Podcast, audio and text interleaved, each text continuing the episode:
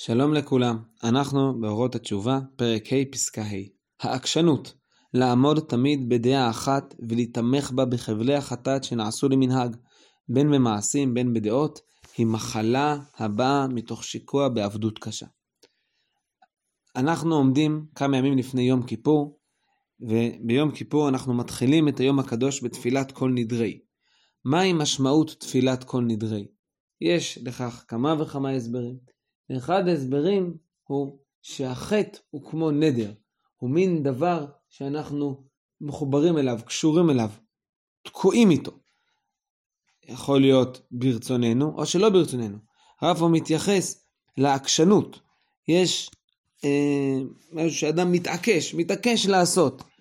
איינשטיין אמר שזאת איוולת לחזור שוב ושוב על אותו דבר, על אותה פעולה ולצפות את תוצאה שונה.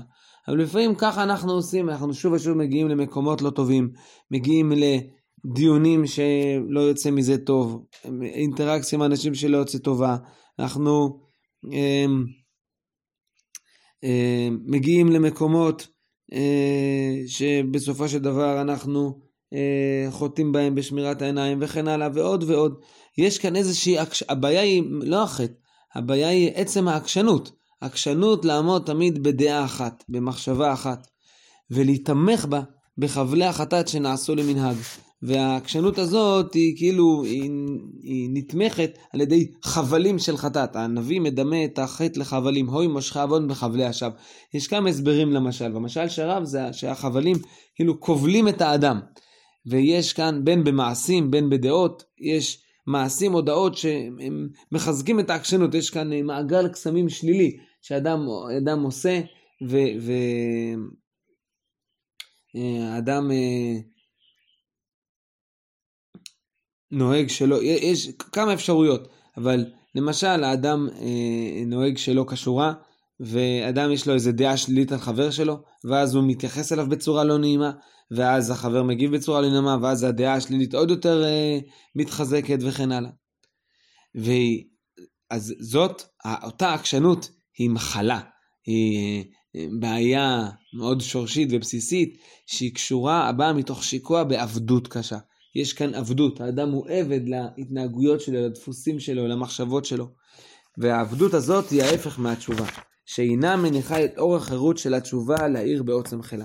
תשובה קשורה לחירות, גם בספרות הפנימית וגם באופן פשוט. האדם יוצא לחירות מהחטא, מההרגלים הרעים. כשהתשובה היא שואפת לחופש מקורי אמיתי, שהוא החופש האלוהי, שאין עם שום עבדות. כמובן, לא מדובר כאן בחופש, אדם יעשה מה שהוא רוצה. זה לא חופש, זאת הפקרות. זה כמו שנאמר שיש לאדם חופש, חס ושלום, לקחת, להתאבד. זה לא נקרא חופש. חופש הכוונה היא לבטא לממש את העצמיות שלו, את האישיות שלו, את הנשמה שלו, בצורה מלאה. התשובה לשם היא שואפת, שלא נהיה מוגבלים. הרבה פעמים העבר מגביל אותנו. יש ביטוי מאוד, יש בחב"ד, זה הרב גינזבורג, יש לו רעיון מאוד יפה, של העבר, אפשר לדבר על העבר, הווה ועתיד, שהרשע חי בעבר, הבינוני חי בהווה, והצדיק חי בעתיד. הצדיק חי את המצב העתידי, את המצב האידיאלי, וכל החיים שלו סביב זה. הבינוני חי את הרגע, ואילו הרשע תקוע בעבר, כל הזמן חווה את העבר, לפי הוא יכול להיות שהוא בטוח שאין סיכוי בגלל העבר, או שהוא יתרגל למשהו בעבר והוא לא מוכן לשנות את זה. זה העקשנות שהרב מדבר אליה, זה העבדות שהרב מדבר אליה. אנחנו צריכים, נקראים, לצאת לחירות. זה מה שהזכרנו על כל נדרי, מתירים את הנדרים בערב יום כיפור. עכשיו נכנסים ליום הקדוש בלי נדרים, בלי העבר שמכביד, שמקשה, שכובל אותנו. כמובן, יש דברים חיוביים בעבר שאנחנו נוסעים איתנו, אבל לא מתוך עבדות, אלא מתוך היכולת להחליט, להכריע איך נכון לעשות, מה הקדוש ברוך הוא רוצה ממני עכשיו, איזה מצוות, איזה דברים טובים אפשר לעשות עכשיו, שמכוח זה להמשיך ולהתקדם, שנזכה בעזרת השם.